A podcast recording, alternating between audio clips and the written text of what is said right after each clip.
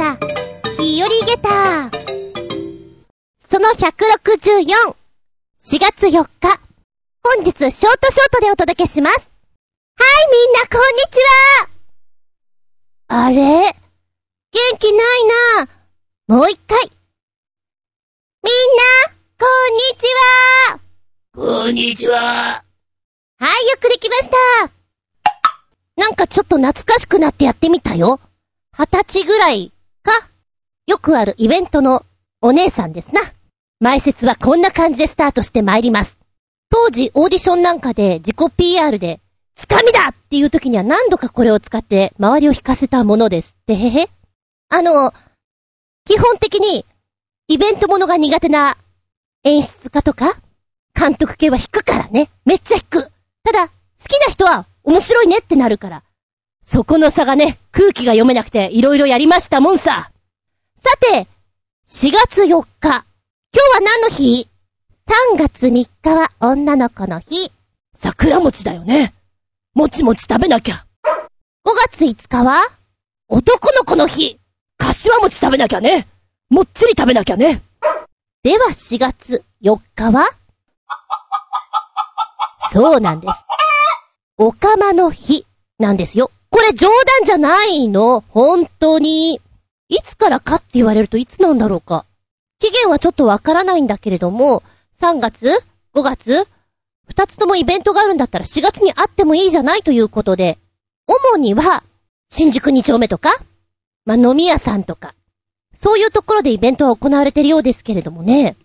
いや、もちろん、飲みの席でのおふざけだけではなく真面目にね、トランスセクシュアル、トランスジェンダーを支える人々の会という性同一性障害を支援するグループが正式に制定したものなんです。どんなことやるのか、何やってるのかって謎に包まれているんですけれども、食べるものは決まっているようです。まここは、ちょっとだけおふざけ入っておりまして、釜飯を食べるそうでございます。ですので、4月4日、新宿2丁目ゲイバーなんかでは、特別メニューとして釜飯が用意されていて、ちょっとした釜飯パーティーを開いてるそうでございます。あと、あ、こんなのもあるね。お釜って実は結構いるのよって書いてある。どのぐらいの割合でいるのか。25人に1人。まあ、この数値が当たってるのかどうかって言われると、うーんって感じなんだけど、100人に4人はいるでしょうという計算みたいですね。ちなみに、世界のお姉ランキングっていうのがあって、お姉が一番多い国はどこだ？ランキングです。日本はね、ダダダッと言って39位だそうです。あー、なるほどね。第3位なんと南アフリカ。えー、そうなの？ちょっとびっくりたまげった。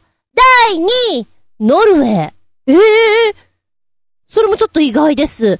第1位タイあ、なるほどって感じです。タイのお姉ってとっても綺麗ですよね。もうなんか本当に女性が叶わないなっていうレベルの美しさを持っていて、ぜひお友達になりたいと思っております。そんな話をしつつしばしお付き合いくださいませ。お相手は私。なんか、男性が女言葉使ってると微笑ましいですよね。大好きです。その喋り方。あつみじゅん。どうぞよろしくお願いします。この番組はチョアヘオ .com のご協力へて放送しております新宿2丁目、オカマバー、行きたいなーって思っていたの。で、うーん、20代半ばぐらいか？ツアーとかであるんだよね。こう、どこだあれ？今名前が出てこない。新宿の、歌舞伎町か。あの近辺のオカマバーとかには、ショーを見て、えー、ドリンク飲んで、格安で入れるっていうの。それはね、行ったことあるの。ジェニファーちゃんがついてくれた。あの、いくらだったかな？あの、写真をね、一緒に撮ると、コースターだったかな？写真だったかな？キスをね、キスマークをつけてくれるんですよ。そんなオプションをしてくれて、面白いなと思った。ちなみにジェニファーちゃんは異国の方で、えー、でも国忘れちゃったよ。アメリカだったかヨーロッパだったか、まあそんなあたり 全然覚えてないんでしょ？うん。で、新宿の2丁目の方は、ちょっとコアじゃないですか。いけないなぁと思っていて、飲み屋のお姉ちゃんやってる時に、そこは銀座じゃなくて、えーと、池袋で働いてた時にね、ママが、二丁目のお友達とよく遊んでると。行く？って言われて、行きますって言って、あのー、タクシー乗ってね、次の日きついなと思いながらも行きましたよ。そしたら、結構混んでいて、あ、こんな混んでるのか。で、二丁目なので、男性の格好されてます。ただ喋り口調はやっぱりお姉言葉でね、そのママの友達が私とどうやらためらしいんですよ。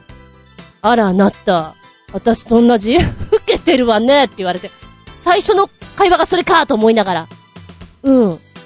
ちょっとね、世界が変わりそうだなと思った。お酒を飲む人だったら楽しめるんじゃないかなと思ってね。うん。まあ、その話は置いといて、もうすぐ、ゴールデンウィークじゃないですかで、ゴールデンウィークは、私がいつもやってるずんこ先生の方がランダムに入ってくるので、予定をすごく立てづらいんですね。で、昨年秋ぐらいから、うちの親父殿が子供の頃ね、過ごしていた青森弘前に行かねば行かねばと思っているんです。で、弘前城の桜を見たいんだ見たいんだってずっと言ってたから、まあね、ちょっと分骨してるので、その子を持って連れてってあげたいなっていう思いがずっとあったんですよ。で、秋は、やはりちょっと紅葉とリンゴをね、見たいなと思いつつ、タイミングを逃してしまい、次は春だと思って、今まさに狙ってる最中なんですけれど、こう何で行こうかとかすっごい迷うわけ。で、深夜の夜間バス、これだと思ったんだけど、意外とね、ずんこ先生が、変な空間に入ってくるので、なんだこれ。平日休みを取っていかなきゃいけないな。しかも、本当はちょっと長めに行きたいなと思ったんだけど、一泊二日がギリギリだな、みたいな。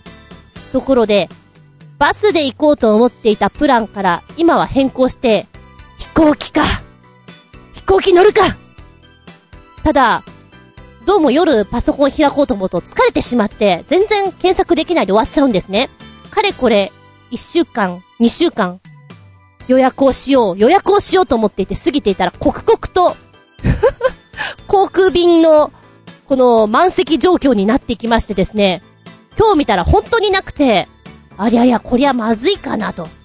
当初の予定通り、これは、バスになるかも、と思っていたりします。あと宿もね、一人旅の宿というと、本当にお断りされることも多いし、プランの中に入ってこないんできついなと思いながら。ただ、今回は弘前にスポットを当てて、弘前城、うちの親が住んでいたあたりが、その近辺だと思うんですよ、多分。あんまり情報はないんですけど。ただ、弘前城はよく行ってたというので、その辺ふらふらっとしようかなと。桜咲いてなかったらきついなと思いながらね。なので、宿はその辺でと思ってるんだけど厳しいかもしれないな。で、おそらく、うちの親父殿の、まあ、兄弟ですよね。あそこに連絡したら、一泊ぐらいはさせてもらえると思うんだけど、何せ、津軽弁っつんですかね。電話で聞いても、な、何言ってんだろう。は、パルン？パルンって感じな、本当にわかんないのこれ一人で行ったらきついなと思って、ならばホテルと思ってる感じなんですけれども、さっき見ていて、弘前があんまりない。まあ、今回弘前城の桜を皆さん狙ってらっしゃるんでしょう。そして平日にもかかわらず、皆さん休みを取って行かれるのでしょう。こんなにも多いのかと、びっくり玉ゲッターな感じなんですけれども、もういいかな？ちょっとよそにずらそうかな？って思っていてパパパッと見ていたら、ちょっと面白いの見つけたの。それはですね、温泉なんですよ。で、青森から、えー、っと、電車で90分ぐらい？割と遠いのかなっていう感じなんだけれども、温泉好きとしては、写真を見る限りには、この濁り湯、レトロな感じっていうのはたまらないなと思うの。その名も、スカ湯温泉と言います。ここの千人風呂っていうのがすごく楽しそうだなと思ったの。何が楽しそうか？ここ、混浴らしいのね で、混浴なんだけれども、女性は女性で、何？混浴をうまく乗り切る方法みたいなのがちょっとブログとかに上がっててさ、なんだこれ、ちょっと楽しそうじゃんか、みたいな。孫悟空風に言うなら、ほら、ワックワックするぞってやつだね。全然似てないけど、真似するつもりもないけどさ。この作りも本当に古くて、年代を感じるっていうのかな。木の香りプンプンだよね。そして濁り湯。で、千人風呂っていうぐらいだから、超広いわけですよ。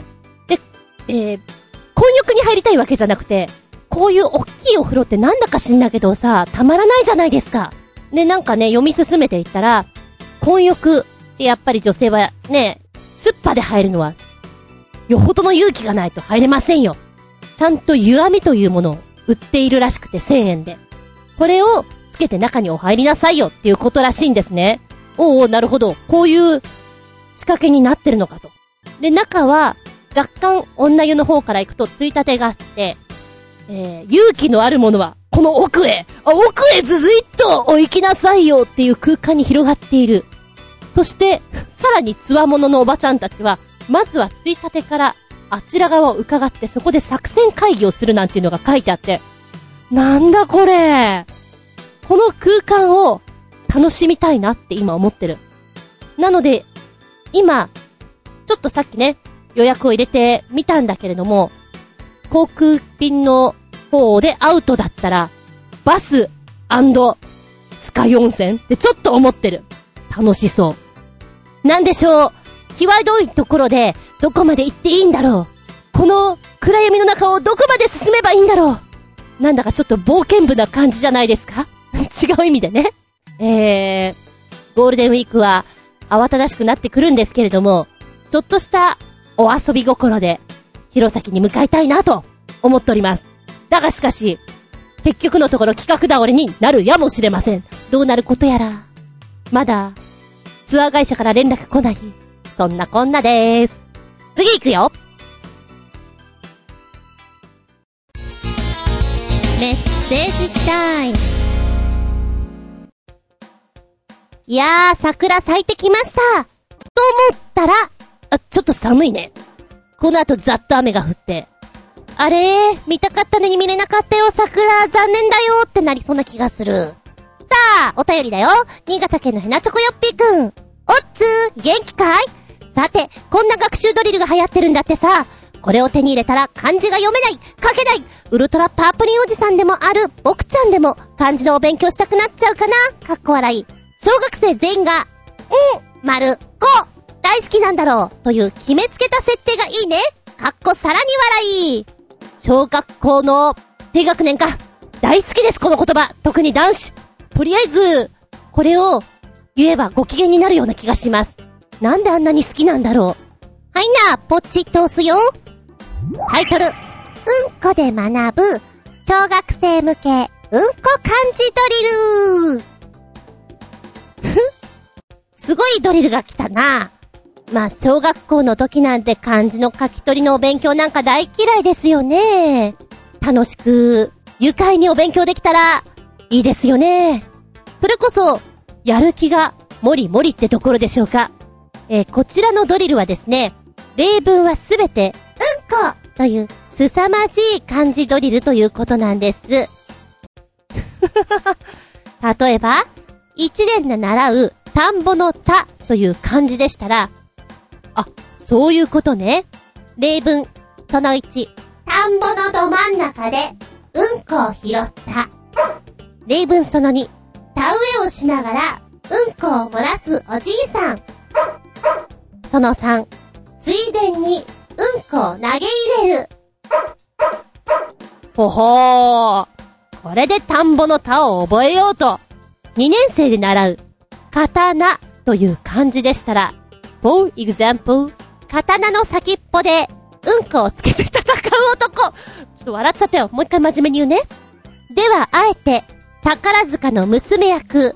難しいな。頑張ろう。裏声なんだよね。刀の先っぽに、うんこをつけて戦う男。みたいな ?For example, two.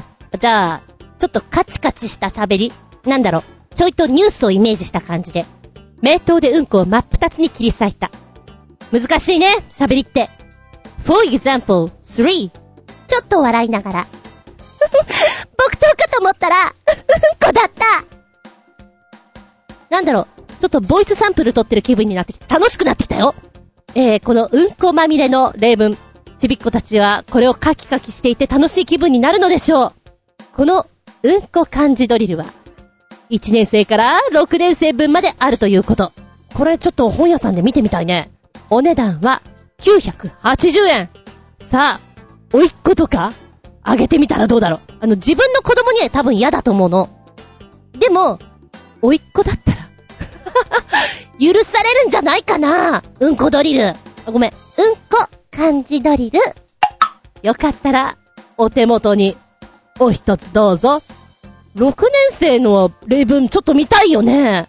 後で行ってみようかな。本屋さん。ありがとうございます。私の中ではかなりこういうニュースは大好きです。笑い転げった下駄 !5 つ、リンゴンゴン。はい、そして取り残し分より、新潟県のヘナチョコヨッピーくん。かとみなしきご挨拶で、おっつー、元気かーいさてと、ネタの数合わせに、ゾンビ関連の動画でも出しておこうかね。あのさ、基本的なゾンビへの質問なんだけど、そもそも、ゾンビってどうやったらなっちゃうの？一番最初の発症者というか、どういう原因でこんなことになっちゃったんだろうね？諸説というか、あゾンビ映画やドラマの設定が各自点でバラバラのようでよくわかんないよね？かっこ笑い。確かに。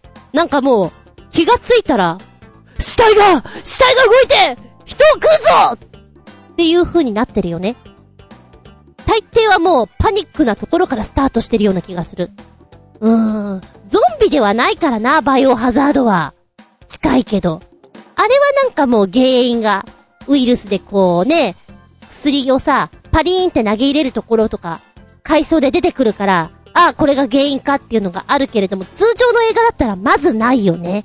で、こちらは、前回と前々回とに、あの、ばらけちゃったんだけども、ゾンビネタを出したと思うんですよ。あそこの絡みで、まとめて、ポーンと送ってくれてます。シリーズゾンビみたいな感じで。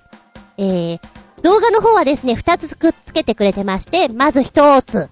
衝撃ゾンビから身を守る安全な家6000だって。この動画を見てますとね、え、これマジにあるの？それとも、ジョーク？あ、どっちなの？って本当に思っちゃうんだけど、まずは、セーフハウス。いや、これ確かに安全。まあ、一見、コンクリート打ちっぱなしのお家かなみたいなところなんだけれども、何かトラブルがありましたらば、こう、可動式で、コンクリートがぐわーって動くんでしょうね。あの、もう本当に、窓とかをカバーして、コンクリートってなるんですよ。で、しかも、階段とか、それも、上にずり上がっちゃって、下からの侵入を防ぐというね。マジですか？っていう。だから本当にコンクリートの要塞、ドーン侵入できませんっていうところで、そうだな、なんか津波とかさ、土砂とか、雪崩とか、それに強そう。いや別にゾンビじゃなくてもねっていう感じ。ゾンビはもちろんいけるでしょう。続きましては二つ目。これは間違いない。ノアの箱舟。もともとは核シェルターとして作られておりまして、なんと、驚け、この広さ。929平方メートルというところで、作るときに42台ものバスを連結させ、そしてコンクリートを流し込んでっていう風に作ってるみたいなんです。中にはもちろん会議室、図書室、シャワー、寝室、まあ、生活できる状態にしてはありますよ。核シェルターとしては最高レベルだと思います。もちろん備蓄もしっかりね、できていて。ああ、これはいいね。生き延びられそう。地球が大丈夫だったらね。うん。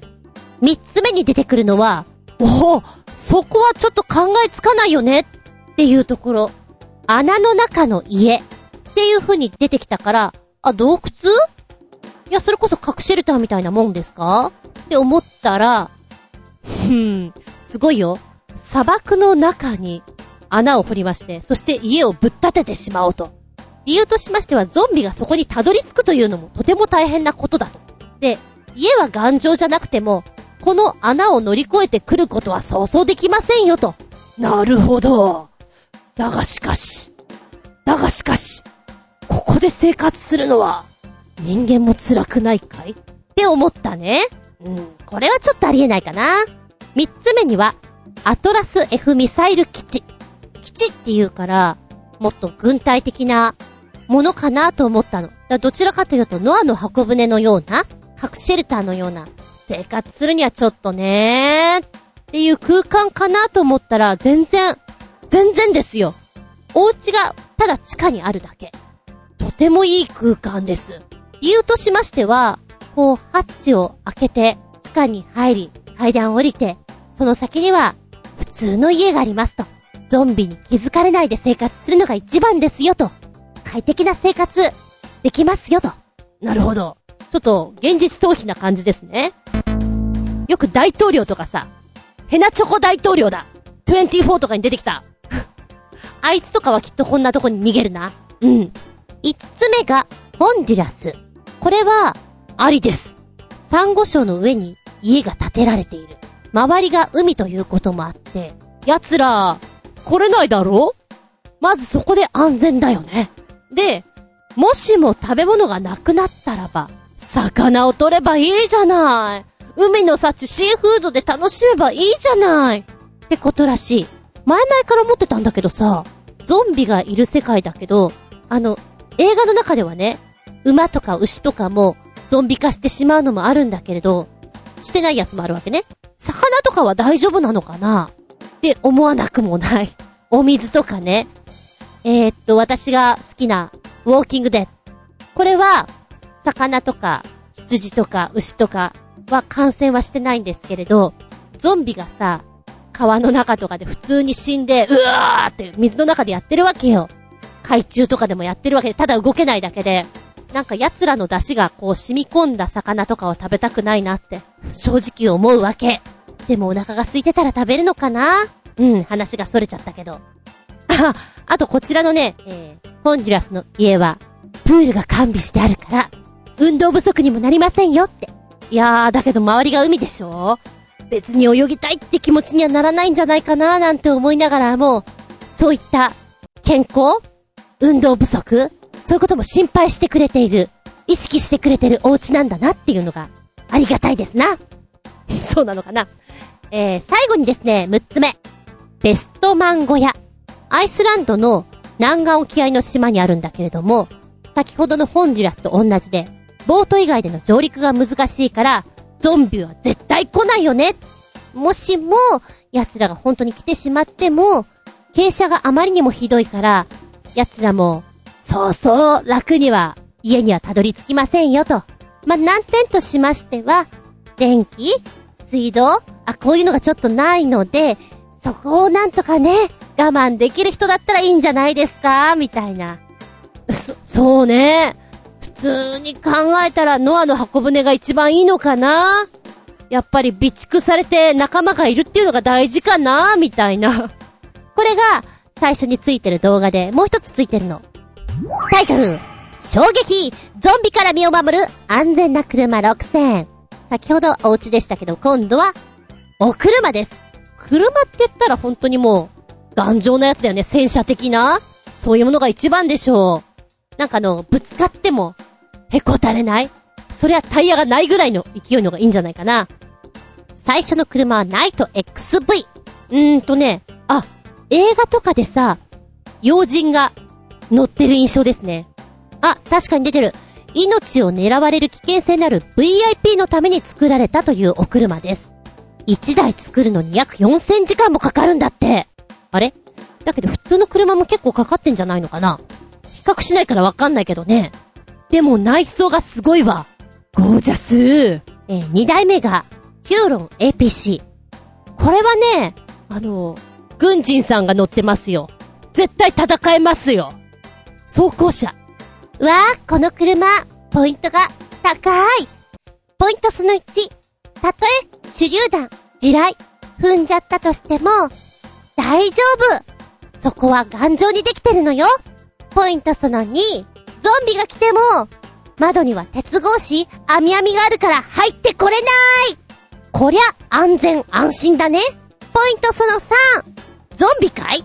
だったら戦わなきゃね。大丈夫マシンガンがついてるからいつでも戦えるよさあ、撃って撃ってじゃんじゃん撃ってお値段はですね、こんなに嬉しい3つのポイントがついてるにもかかわらず、たった7000万円だよどうですか？戦いますか？どうですか？これはね、強そう。本当に強そう。さあ、そして4代目には、アウディ A8 セキュリティ。えー、この車は普通に見えるけれど、そんな、何、がっちり、ガッチョンガッチョンって感じしない。むしろ弱そうに見えるけれどな。だけどご安心ください。この子ちゃんと強いんです。耐久テストにも合格しておりまして、車体は手榴弾にも耐えられるように作られておりますよ。ゾンビだけでなく、テロリスト、過激派、ドーンと来いですそうなんだ。耐久性は抜群です。オプションでも、煙探知機ですとか、火災になった時の自動消火システムですとか、そういうのをつけることができますから、安全を買ってくださいよどうぞどうぞっていう感じお次は、メルセデス・ベンツ G63AMG 6x6 やっぱり車はかっこよくないとね。強いだけじゃダメ。スマートな部分も残していなきゃ。っていうのをちょっと意識してるんでしょうか。がっつりしてるんだけど、でもスポーティーな雰囲気ですよ。えー、この子はですね、タイヤの空気圧を運転席から調整することができるということで、なんか面白いシステムを持ってるんだね。もう常におしゃれを意識してる方はどうぞっていうところでしょうか。5代目には、キャデラックワン、ザ・ビーストです。えへへこの車すげー玉ゲッターお値段がまずね、1億5000万円ぐらいえー、大統領が、ニッケローっていうような時に使う車だそうで、ドアの厚さ約15センチ。で、車体もセラミックとか、スタンダとか、本当に頑丈に作られてるんですね。でも、やはり、要人が乗るという意味合いから、がっつりしたわけではなくて、普通の車のデザインではあります。ああ、これ面白いな。こちらの車は、ネット電話使えますよ。通信システムはバッチリです。だから、もしも、ゾンビちゃんに襲われた時に、ツイッターできますよ。ゾンビナウってできますよって書いてある。かわいいね。こういう文句好きだよ。あと、機関銃とかも全然大丈夫なんだって。最後の車はこちら。コンバット T98。ロシア製でございますよ。お値段は、先ほどのキャデラックさんと同じように1億5000万ほどなんですが、見た目は、あー、そうだな、割と、スポーティーがっつり系かな防弾は当たり前。機関銃？こんなのもへっちゃらですよ。ロケットランチャーも OK ですから。強気です。でも、ゾンビがいるような、そんな、デンジャラスな空間でしたら、このぐらいじゃないとね。1億5千万で安全買えるんだったらお安いじゃないですか。っていう車ですね。6台あった中で、そうねベンツとかはやっぱり、そう考えると随分スマートに作られてんだなって思って、見てて楽しいですね。確実に生きていけるのは、ヒューロン APC だっけ？いや、だけど、大統領が乗るようなやつの方がいいのかな？難しいとこです。なんでも、ちょっと面白いかも、こういうの。ゾンビ関係もね、いろいろ調べると面白いからね。うん。あの、お話が非常にシリアスで、怖いだけのゾンビもあれば、なんか、面白くて可愛らしいようなゾンビもあったりするでしょ？すっきり見て、あははって笑えるコメディーものも結構好きなんでね。えー、私が面白かったなぁと思ったのが、イギリスの映画ですね。ショーン・オブ・ザ・デッド。これ結構面白かったですよ。ゾンビものとしては。なんかの、おバカさんだな、もうっていうやりとりとかが、もしよかったら、見てちょうだい。メッセージ、ありがとうございます。元気でソング、やる気でソング。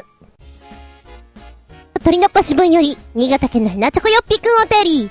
かとみなしきご挨拶で、おっつー、元気かーいさてと、ギターを持った可愛い子シリーズ第4弾、チェルシーのカイトミュージックビデオ、チェルシーはメンバー全員可愛いんだがね。えー、使用ギターは普通のフェンダーのテレキャスターだね。曲はどっかの映画の主題歌。よく聞くと、感動的な曲なんだ。すごい可愛いこの三人何？よくできてるボーカルのみおちゃん。そしてベースボーカルの静香。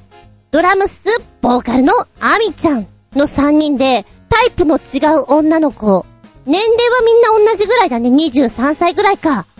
曲の出だし、演奏から始まるじゃんで、歌い出しのところから、おって思うのが、あれ、意外とみおちゃんの声って低いんだね。で、そこに包み込むような感じで、高い音でコーラスが、こう、スーッと入ってきてるところが、バランスいいなぁ。なんでしょうとてもキラキラしております。おばちゃんはでも、この静香ちゃんの雰囲気がすごい好きです。で、こちらのチェルシーなんだけど、まあ、もともとはもう一人メンバーでいたみたいですね、キーボードが。4人だったか、さぞや可愛かったんだろう。多分、きっと。6年前に、ある共同オーディションで、こう集められた子たちがね、結成して、ミオバンドっていう名義でやっていたそうなんだけど、そこから、チェルシーに改名して、今に至るみたいですね。ルックスがとてもいいので、うん、もう歌だけじゃなくて映像の方にもいけるだろうなって思いますよ、年齢的にも。こりゃ楽しみですわ。で、えー、新潟県のひなチョコヨッピーくんが映画の主題歌だったよ、みたいなこと書いてありましたよね。こちら、クハナという映画ですね。えー、こんなにやってたんだあのー、ミュージックビデオの中で、あれなんだろうこの子供たちはっていう映像なんですよ。だこれがもう映画のワンシーンなんだねって思って、えー、私、仕事柄、子役ちゃんがいっぱい出ている映像を見るとドキッとします。いる？ここにいちゃう？って思って、思わず目で探してしまうという癖がついてしまってるんですけどね。こちらの映画ね、私こういうの好きだなぁ。まあ、パッと見、きっと子供たちが、うーん、そうだな。何かの理由で音楽をやらなきゃいけないのよ。で、その何かの理由っていうのは大体が、引っ越しだったりとか、誰かが病気だったりとか、学校がなくなるとか、何か大きなことがあると思うのね。で、何かをやるために、叶えるために、みんなで音楽をやりましょうみたいなところだと思うんだけど違うかな。えー、あらすじでーす。ふむふむ。なるほど。えー、っとね、ベースは、廃校です。ストーリーは、三重県桑名市に住む小学校6年生の女の子がヒロインってことなんですけれども、もう小学校も廃校になるよと決まっている。なんかつまんないなーなんて思ってるわけだ。まあ、唯一の楽しみと言ったら、東京から転勤してやってきた男の子。これ加藤聖志郎くんだと思うんだよね、多分。この子がいて、ちょっと、ウキウキなところはあるみたい。でも、全体的には、毎日平凡でつまんないよねねえ、みたいなところですよ。そんな時にですね、新しい先生がやってきたんです。この先生はもともとはプロのジャズプレイヤーということで、もう小学校も廃校になっちゃう。それに小学校最後の思い出ということで、みんなでジャズバンドをやろうよそうだビッグバンドだっていう風に盛り上がって、ジャズをやるんですなまあ、子供たちがバンドをやる、音楽をやるということでごたごたがあったりなかったりっていうお話だと思うんですが、で、この中で東京からやってきた転勤組の男の子、この子の名前がカイトくん。そしてこのチェルシーの歌、カイトということで、空に浮かぶタコですよね。大空を糸に託されたまま、羽ばたくカイト、タコとのダブルネーミングという意味合いでやってるそうです。一言で言うなら、大人たちや自分にとってうまくいかない現実の中でも、高く、大空を目指して行こうじゃないか？と、有用な応援歌にしてあるということで、聴いてると確かにね、元気出る出るっていう曲だなと思います。可愛いし、元気もらえるし、いい曲じゃあの。おいら好きだな。ありがとうございます。そして、ちょっと順番逆になっちゃった。ギターを持った可愛い子シリーズ第3弾。ポルカドットスタンディングレイのテレキャスタートだった悔しいどうもカタカナがドワーッと繋がってると一回練習しないとうまく言えないな。チキショー。やり直す。うん。仕切り直して。ギターを持った可愛い子シリーズ第3弾。ポルカドットスティングウェイのテレキャスターストライミュージックビデオ使用ギターは、リューゼンバーグの DTVSG シャープロイヤー TV? 言い方間違ってる？その他、おなじみのフェンダーのストラト、キャスター。曲のタイトルにもなってる、フェンダーのテレキャスターも見えています。これ、この間言ったつもりだったんだけど、確か言えてなかったような気がする。録音し忘れてたような気がして、あれ、重複してたらごめん。ごめんね。えーと、こちらね、テーマが、ちょうど、目、愛の時に持ってきてくれてたんじゃなかったかな違ったかなあのー、ミュージックビデオ、ポーンと見るとですね、皆さんメガネをかけていると、おーなんかテーマに沿っていて素晴らしいと思っちゃったんだよね。えーと、一番最初にコインランドリーで、みんな、こう、白いシャツを着ていてさ、真面目な感じなのよ。超真面目な感じ。これが歌っていく間にどんどん変わっていくから、あー、イメチェンって面白いなって思って。曲の雰囲気はね、うん、チェルシーがキュートな女の子3人組っていう風に言うんだったら、ここはね、なんて言ったらいいんだろう。えー、っと、初めてコーヒーを飲んだような感じっていうのかな。もしくは、初めて、カクテルを飲んだような感じっていうのかな。ちょっと大人びた感じ。背伸びをしてるような、そんな雰囲気がします。で、歌い方が、うーん、ストレートに来てるわけじゃなくてね、なんか、カーブできてるっていうのかな右斜め45度っていうのかななんかまっすぐ来てない気がするのよね。で、そこが、ある意味癖があるなっていうところで、この癖は、ハマるとピシャーンってくるな。そうだな。タバコ。初めてのアルコール。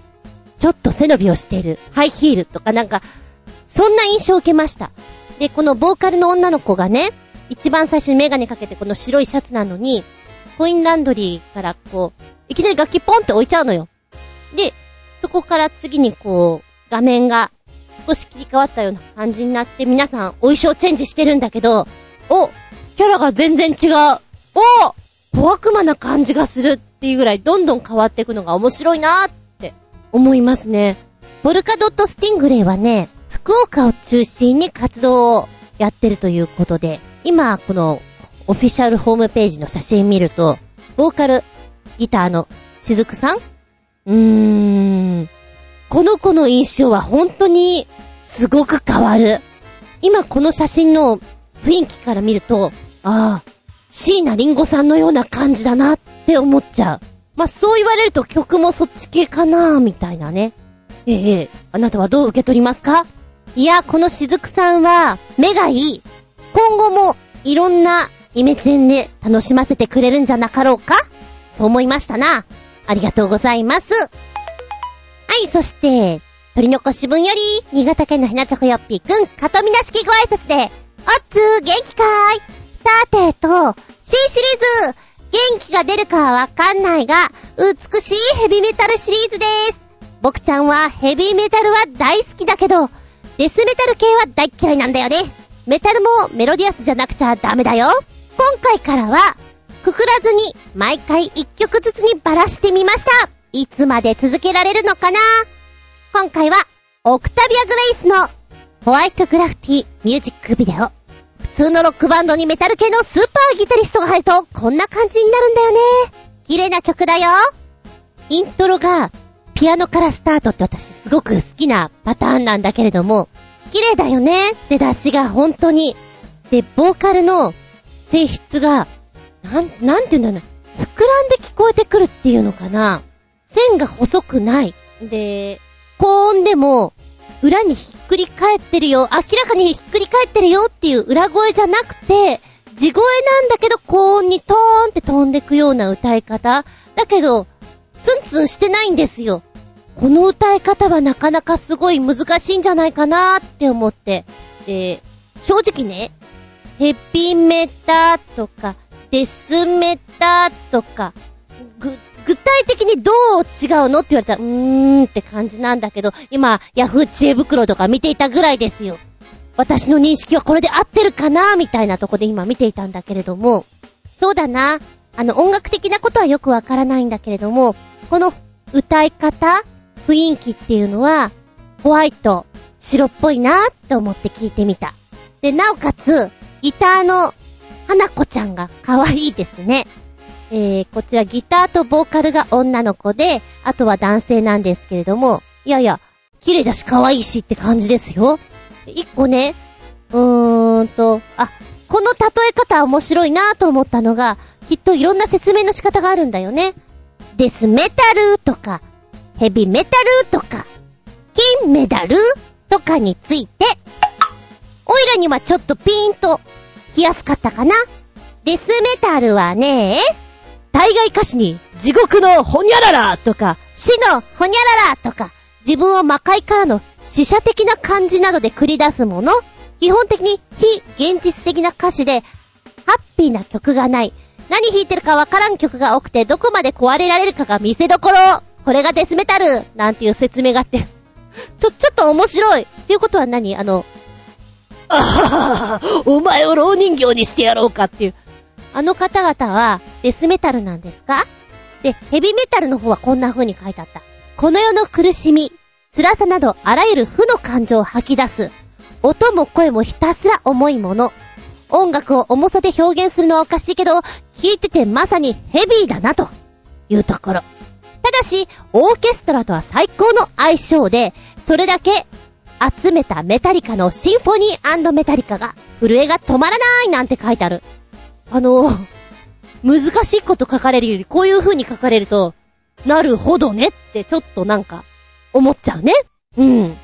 今ちなみに、オクタビア・グレイスってこう、バンドのね、ホームページ探そうと思っていたんだけど、私、こう、勝手に頭変換で知って、オクタビアヌス、バンド、出てこないなぁ。オクタビアヌスでしょ？あれ、ローマ皇帝の方が出てくるけど、おかしいなってしばらくやっていて、もう一回メールの方見て、なんだよ、オクタビア・グレイスだよと思ってもう一回調べた。もうね、おばちゃん、思い込みが激しいから、こうだと思ったら頭変換で出てきたもので調べちゃったりするから、無駄な努力をよくしてますよ。はい、話置いといて。とても綺麗な曲です。オクタビア・グレイス。ホワイト・グラフィティ。メッセージありがとうございます。じゃあ最後にオイラから、えーと、岡崎体育さんのミュージックビデオ。ね、これすげえ流行ってたの？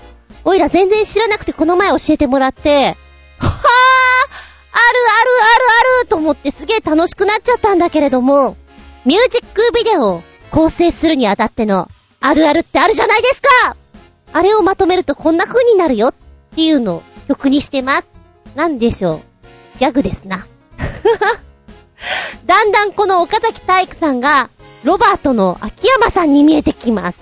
私には、この人はこうやってミュージックビデオを、いろんなの見てるんだろうなって思うと、うん、見ながらニヤニヤしちゃいます。日本のは割とこれが多いよね。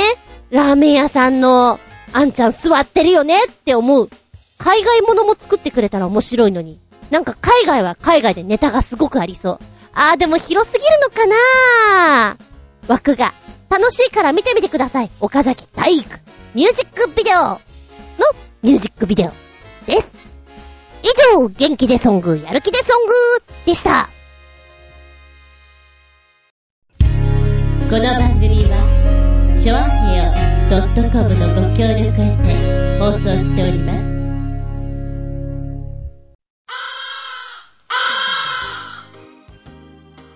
すみません。今宵はこの辺で失礼したく思います。ショートでございます。次回、164.5! 最近こればっか ら、来週できるかな？今日取り残したテーマは、その時にやるね。で、テーマは、せっかち自慢だよ。気持ちとしては、11日にやりたいよ。できなかったらごめん。すげえごめん。そ、そうね。気持ちとしては、4月11日、日付が変わるその頃に、下駄164.5で、行きたいなと思います。テーマは、せっかち自慢。お便りは、チョアヘオホームページのお便りホームから送っていただきますか、私のブログ、ずんこの独り言のメールホームから入っていただけたら嬉しいです。はぁ、すまないね。なあ、直接のメールアドレスも言っとくよ。全部小文字で、geta アンダーバー zun アットマーク yahoo.co.jp geta アンダーバー zun アットマーク yahoo.co.jp こちらまでお願いします。ゲター164.5次回は4月11日。日付が変わるその頃に。できたらいいね。ほんとだね。お相手は私、ラスクが好きです、厚み純。見舞い、聞く舞い、話す舞い。ずんこの話ももうおしまい。バイバイキーン皆さんは健康診断行ってますか？私は、まず病院が嫌いです。何度も言ってますけど、病院は大嫌いです行きたくありませんのでずっと、行きなさいよ。やだ。行きなさいよ。やだ行きなマジやだと言って、本当に行ってなかったのね。一番最後に健康診断受けたのは、大学。すごい前だだ、大学、あれ4年はやってるかなちょっと記憶が定かじゃないんだけどさ、え？大学1年の頃はやってる。2年の時やったかなうーん。でも、細かいところまではやってないと思うのね。だから細かいという意味合いでは今回初めてかもしれない。おばちゃん行ってきたの本当に嫌なんだけど、今登録してる派遣会社さんが、健康診断行ったら2000円あげますから行ってください。なんかそう言われてしまってね。じゃあ、みたいな。行ってないし行っとこうかな。周りのみんなも行って、ねえ、やっぱり気をつけなって言うから、本当に嫌で、でもずっと行ってなかったからさ、えーっと、まあ私一応女なので、婦人科系も受けなきゃダメよんって言われちゃってね。まあ、ダメよんっていうか受けた方がいいですよっていうことで、初めてマンモしてきました。マンモグラフィティ？合ってる？マンボグラフィー、湿気湿気。今若干ポルノグラフィティが頭の中にまあ、こう駆け巡ってるけれども、どんなに胸のない貧乳の人でも、こう、板と板の間で胸をブニューってプレスされてしまって、それはそれは痛いよと。ほほう、そんな拷問があるのですか。意図おかしい、なんて思いながら聞いていて、機会があったら、やってみても面白いかなと思ってたの。見たことないし、聞いただけだからさ。で、まあ、今回、オプションで色々つけられますよ、そりゃね。超音波とかさ、ある中で、だいたい皆さん超音波やるみたいなんですけど、私はそこで、やったことがないマンモさんを、お願いしまして、二方向へえ。一つの方向だけではなく、もう一つ別の角度から押しつぶすってことだね。ははん面白いじゃないの。なんかね、そういうのは、やる気になるんですよ。だけどさ、何、採血とか、なんかやりたくないのできる限りね、もう吸血鬼とかもう血を取らないでって思うんだけど、あと、待たされんのが本当に嫌で。でこの間行ったところは、新宿にある女性専用のクリニックだったんですけれども、予約は9時から。いや、一応早く行った方が早く終わるのかななんて思いながら、早めに行ったら案の定もうスタートしてまして、なんだよ、早く来たら早く終わるって言ってよみたいなね。そこの病院を選んだのはですね、終わったらお菓子をもらえるそうなんです。子供かって思ったんだけど、なんかそういうご褒美がないと行く気にならなくて。でもやっぱりね、待ち時間とかどうしていいかわかんないから、本を一冊だけ持ってね。で、名前呼ばれます。ただし私の名字小林なので、たくさんいるんです。私がです、いつもドキドキしながらね。私の3つ前ぐらいの人も小林さんで、ドキドキだよね。で、行くたんびに、合ってますか？って名前と番号をね、チェックされ。こう、今さ、身長体重とかもなんか面白い測り方するんだね。機械もどんどん変わってんだなって、そりゃ、私が大学生の頃から比べたら、随分違うだろうよと思ったんだけど、うん。バリウムとか飲むのかなと思ったら飲まなかった。なんか最近美味しいんだって、バリウム。そんな変な情報ばっかり期待してんだけど、で、採血はね、下手くそだった。私、耳鼻科で、結構スギ花粉強い人なので、何ヶ月かに一回こう血液検査してもらってるんですよ。そこのナースは上手。だけど、この間行ったところは、チキショいてこねろいてこねろ吸血鬼めって、本当に思いながらやっていた。もうね、その段階で、もう次来ないからって思った。痛みに弱い私。で、視力検査とかも、なんか見えてるような気がする。こんな気がするでやっていいのかなみたいな、そのレベルでやっててさ、本当に合ってるかな？みたいなね。うん。で、一番の楽しみ。本日のメインディッシュは、マンモちゃんです。マンモちゃんはですね、あのー、初めてということで、ちゃんと説明してくれるわけなんですけれども、こう、なん、なんですか？機械の上に、胸をね、にょほんって乗っけてくれて、先生がむにゅーって押して、で、足元にプレスする機械があるんですよ。そこで多分、あの、上からと下からのこの、何板をキュッて押し付けていくんだと思うんだけど、確かにね、思ってる以上は痛いかもしれない。だから巨乳の人って、すごいことになるのかな？って。で、あのー、痛いですから、息を吐きながら、やった方が痛くないですよ、みたいなね。そんなコツを教わりながら、ほほう、ふぅでも痛いけどな。結局はさ、歯医者さんとかもそうだけど、痛いは痛いじゃん。我慢できるかできないかっていうその、そのレベルだよね。あれ痛くないわけないと思うの。で、二方向だったので、えー、上と下からむにゅーって押し付ける。プレス一回と、なんだろうな。あのね、乳がんって脇のあたりにできやすいんだって。だから、機械にもたれかかるようにして、今度、斜めっていうの、縦っていうの、胸をそんな感じでブニューって潰すのよ。おー、こう、こうやって探すんだ、しこりをね。うん痛いよふー、みたいな感じで。でも、あー、で、でも一番痛かったのは、婦人系の子宮系は痛かったです。これもね、もう来ないって思った。で、一番最後にお菓子もらって、飲み物もね、あの、おかわり自由なんですって。あー。で、さらに、貧血だった人はここで栄養補給をし、もう一回採血ですなんて言われてる人いてね。なんか、一回で採血できないのってお気の毒だよね。あの、チクチクってもう一回やんなきゃいけないわけでしょ？うん。あれよね、健康診断の時って、こう、ご飯を3時間以内には食べないでください。水分とお茶なら OK ですけど、それ以外のものは口に入れないでくださいっていうのを言われていて、あの、結構お腹空いちゃう人多いんじゃないかなと思った。で、私は大丈夫な方なんだけど、貧血気味の人なんて本当に 本当にエネルギーいってないとさ、全然血取れないんじゃないって思ったね。でも皆さんそうなのかなやっぱり。ねえ。いやいや、面白いところもあったけど、やっぱり基本的には行きたくないなと思いましたね。あ、身長伸びてたよ若干。若干伸びてたよほんとか？よし今更だけどプロフィールの身長も変えちゃうか？あんま意味ねえな、それはな。